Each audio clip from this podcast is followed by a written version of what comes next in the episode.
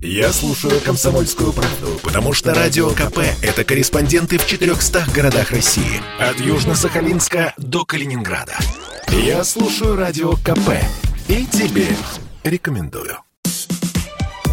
История за пределами учебников с Владимиром Мединским. Совместный проект радио «Комсомольская правда» и лектория «Достоевский». Выпуск 13. Екатерина II. Девочка из неблагополучной семьи. Часть первая. Мы продолжаем наши рассказы из русской истории, цикл «Век XVIII». И сегодня подходим, наверное, к одной из самых интересных тем этого периода, к теме блестящей эпохи царствования Екатерины II.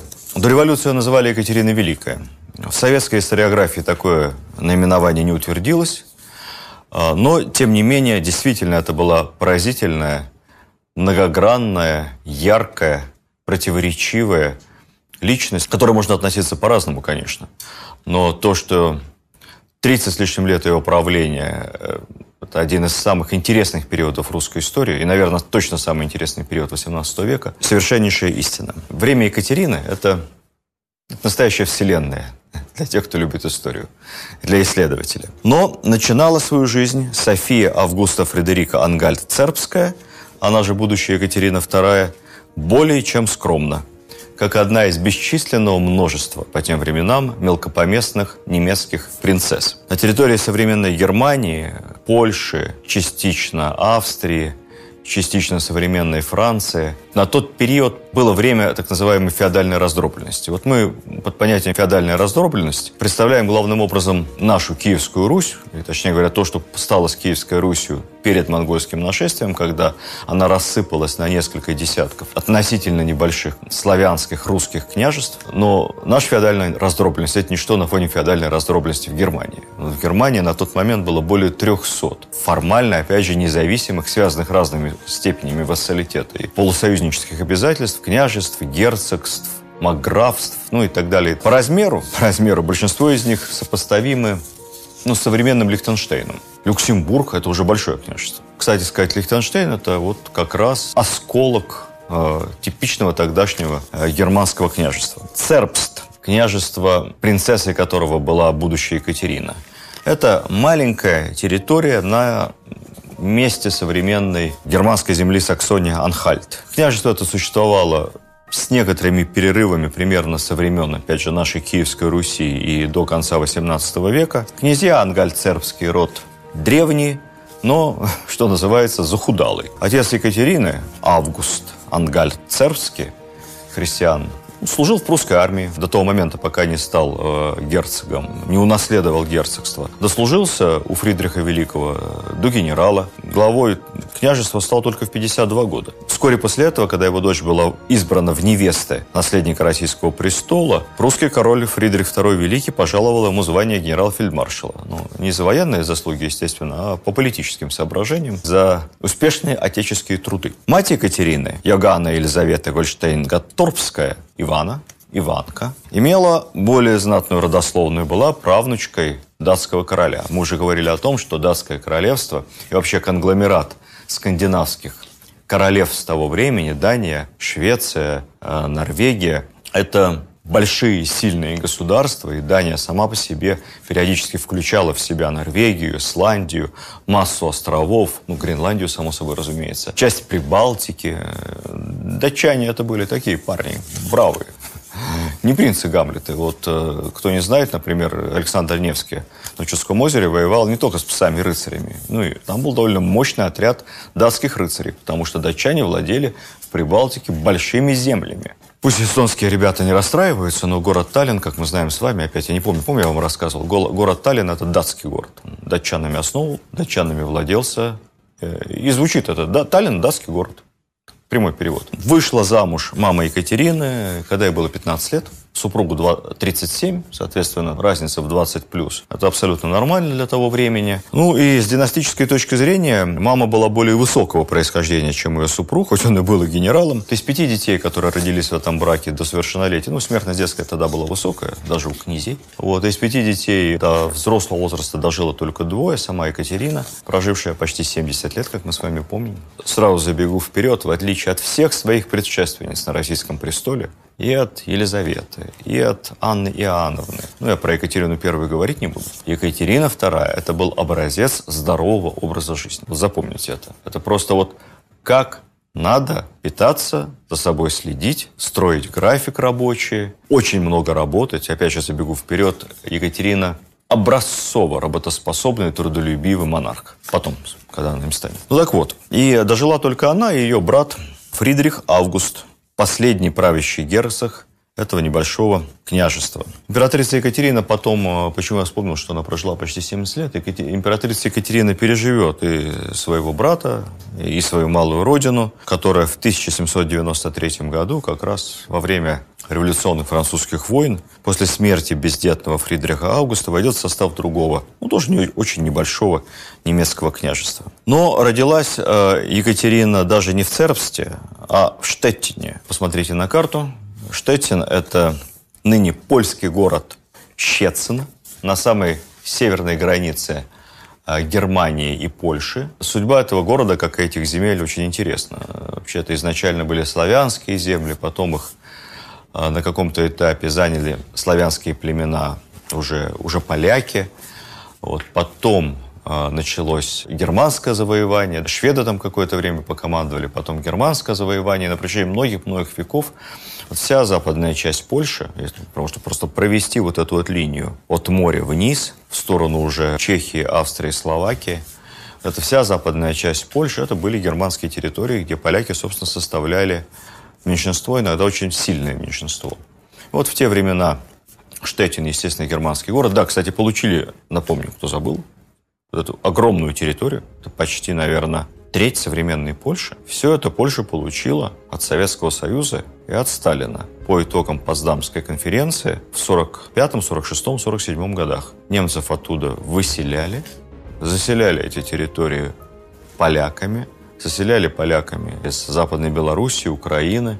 Говорят, даже там этнические украинцы туда переселялись в каком-то количестве. Но немцев всячески оттуда выдавливали и изгоняли. То, что мы сегодня видим, там, Щецин, Вроцлав, это, конечно, земли, где на протяжении столетий были германские земли, германские территории. Конечно, современная Польша должна быть всячески признательна Советскому Союзу за то, что получила такую огромную территорию, когда-то бывшую, безусловно, территорией активного освоения славянскими племенами, вот получила по итогам Второй мировой войны. Но хотя мне тут слово компенсация не нравится, потому что компенсировать можно только то, что тебе исконно принадлежит. А, как мы с вами знаем, западно-белорусские, западно-украинские земли, там как раз этнические поляки составляли весьма существенное меньшинство. Поэтому разошлись таким образом эти земли, были присоединены к Белоруссии, к Украине, а вот германские земли на Востоке, большие германские земли на Востоке, отошли Польше, которая от этого только выиграла. Кстати, выиграла и экономически, и инфраструктурно. Конечно, эти территории были гораздо более развиты и гораздо богаче, чем эти бедные территории на западе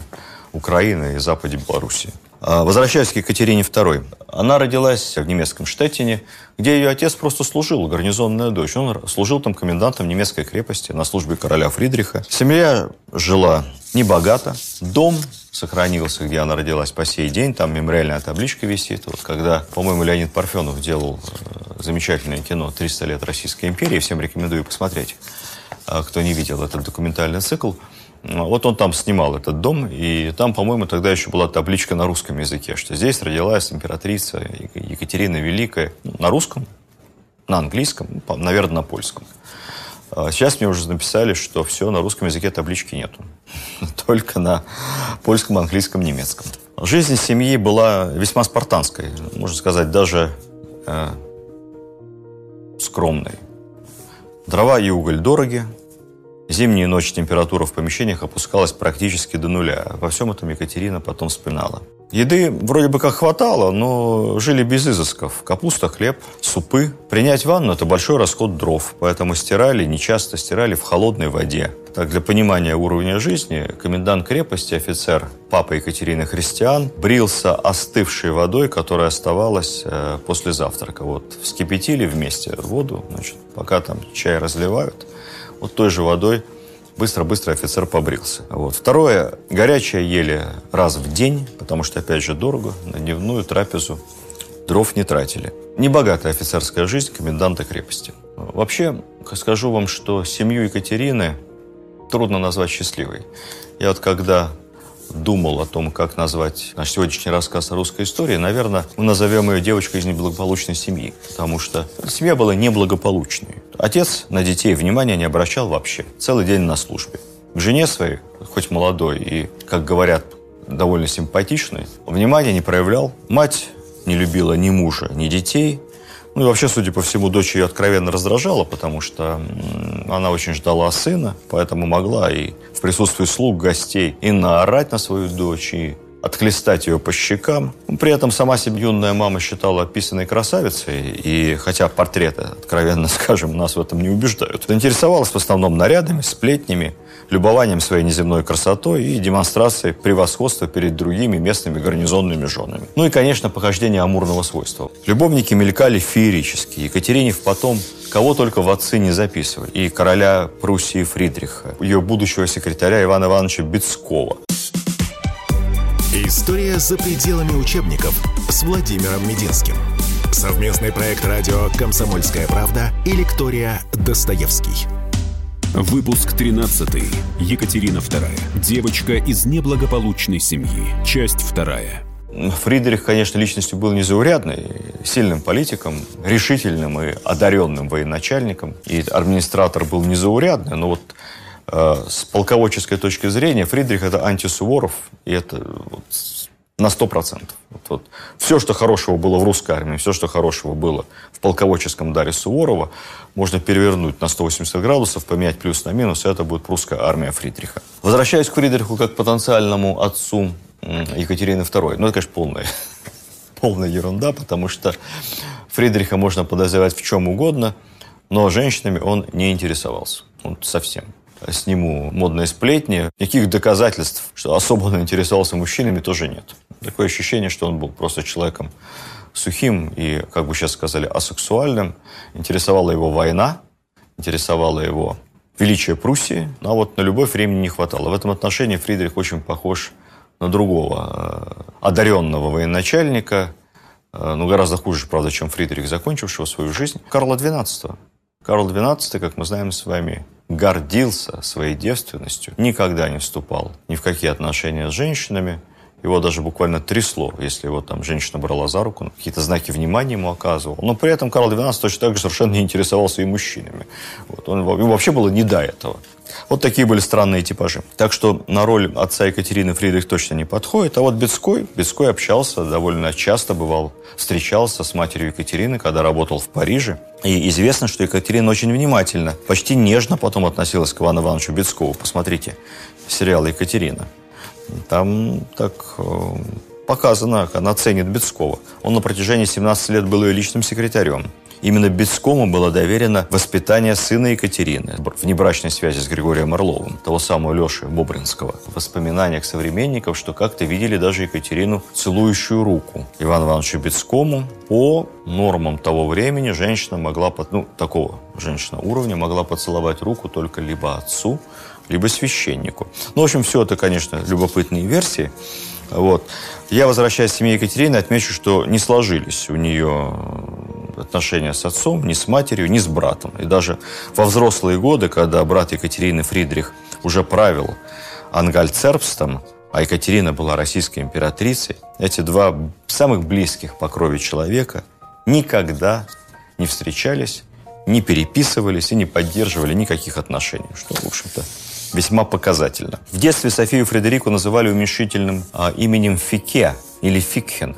Ну, что-то вроде маленькая Фредерика или Фредеричка. Девочка была невероятно энергичная. Она носилась по дому, она съезжала по широким перилам, она шумела, она плясала. Мать это невероятно раздражала. И если она видела танцующую, прыгающую, играющую с мальчишками дев... дочь, она ее тут же наказывала. В общем, большую часть своего времени Фике была предоставлена сама себе. Родительской любви она не знала, как я сказал, с братом не дружила. Ну, давайте задумаемся, как такое детство могло повлиять на характер будущей императрицы, будущей Семирамиды Севера. Да вот так, что не было никакого образа семьи у Екатерины, не было никакого понимания, что такое близкие родные люди. Более того, выйдя замуж, она ведь и ничего хорошего от супружеской жизни тоже не получила. Никаких родственных привязанностей. А привязанности личные, которые потом уже во взрослом возрасте, если и возникали, она всегда ставила, просто ставила на службу себе и государственным интересам. Несколько слов о воспитании и образовании молодой Екатерины до ее приезда в Россию. С 1737 года она живет в Цербсте.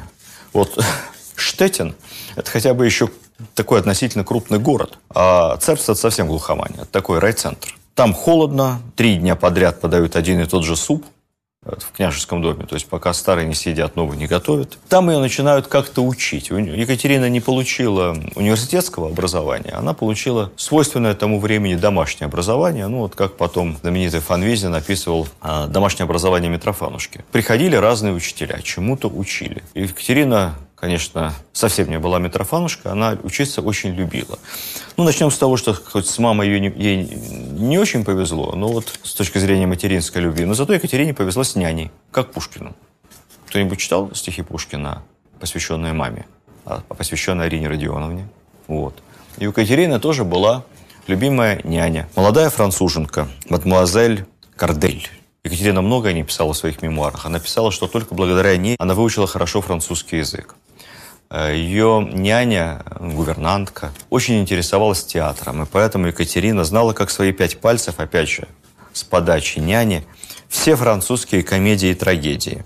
Именно она приохотила свою воспитанницу в юном возрасте к чтению, за что все мы должны сказать забытой француженке большое спасибо. Французская девочка, естественно, знала как родной. Ей также преподавали историю, преподавали географию. Ну и, как мы понимаем, это были не университетские профессора, и качество преподавания вполне соответствовало ну, уровню райцентра города Цербста. Но вот к самообразованию Екатерина проявила самый живой интерес – она вспоминала, что уже в 12-летнем возрасте она прочитала, например, «Аналы Тацита». Она прочитала несколько раз за поем сравнительное жизнеописание Плутарха. Это хорошая, серьезная историческая литература. А сочинение, я вот сам в таком же возрасте читал, действительно очень интересно. Например, сочинение Монтескье о духе законов оставались ее настольной книгой до конца дней. А это уже университетская программа. Екатерину учили музыке, но вот как мы учим детей, отдаем их, стараемся их отдать в музыкальную школу, так и тогда в более-менее приличных домах обязательно ребенку учили музыке. Ну вот здесь я сразу скажу, это не в коня корм. Музыка Екатерины до конца жизни оставалась бессмысленным набором звуков. Она терпеть не могла ни, ни оперу, ни симфонии, ни другие музыкальные произведения. Всячески избегала походов в театр на музыкальные представления. Судя по всему, у нее какой-то был дефект слуха. То есть она вот была... Э, знаете, бывают люди стопроцентно лишенные музыкального слуха. Но музыка исключение. А вот в целом Екатерина исподволь, незаметно для окружающих, с нечеловеческим упорством в юном возрасте формирует, лепит себя, строит себя сама. Она делает книксоны, учтиво улыбается окружающим. Она учится быть светской, она учится быть любезной, невозмутимой. Да, мать кричит на нее, а Фике терпит, улыбается, продолжает работать над собой. Первый раз попав ко двору, к большому уже настоящему королевскому двору, это к двору начальника ее папы, короля Фридриха II, она очарована богатством, она очарована этими роскошными, как ей кажется, одеяниями придворных, красивой мебелью, большими комнатами. В конце концов, она теплом, потому что во дворце Фридриха тепло, там все время топят печи. Но больше всего ее поражают великосветские манеры. И, кстати, ее поражает сам король Фридрих. Тут надо отдать должное. Фридрих вел себя, с одной стороны, очень величественно, но с другой стороны, естественно. Он демократичен, он улыбается, он со всеми беседует, вплоть до младших офицеров. Он всегда Фридрих всегда очень ровно держит спину. Вот не сутулится, как я. У него идеальная осанка. Разговаривать, подняв голову всегда. Екатерина, я напомню, очень маленького роста. Мы не знаем точно какого. Ну, я думаю, что там где-то до 160.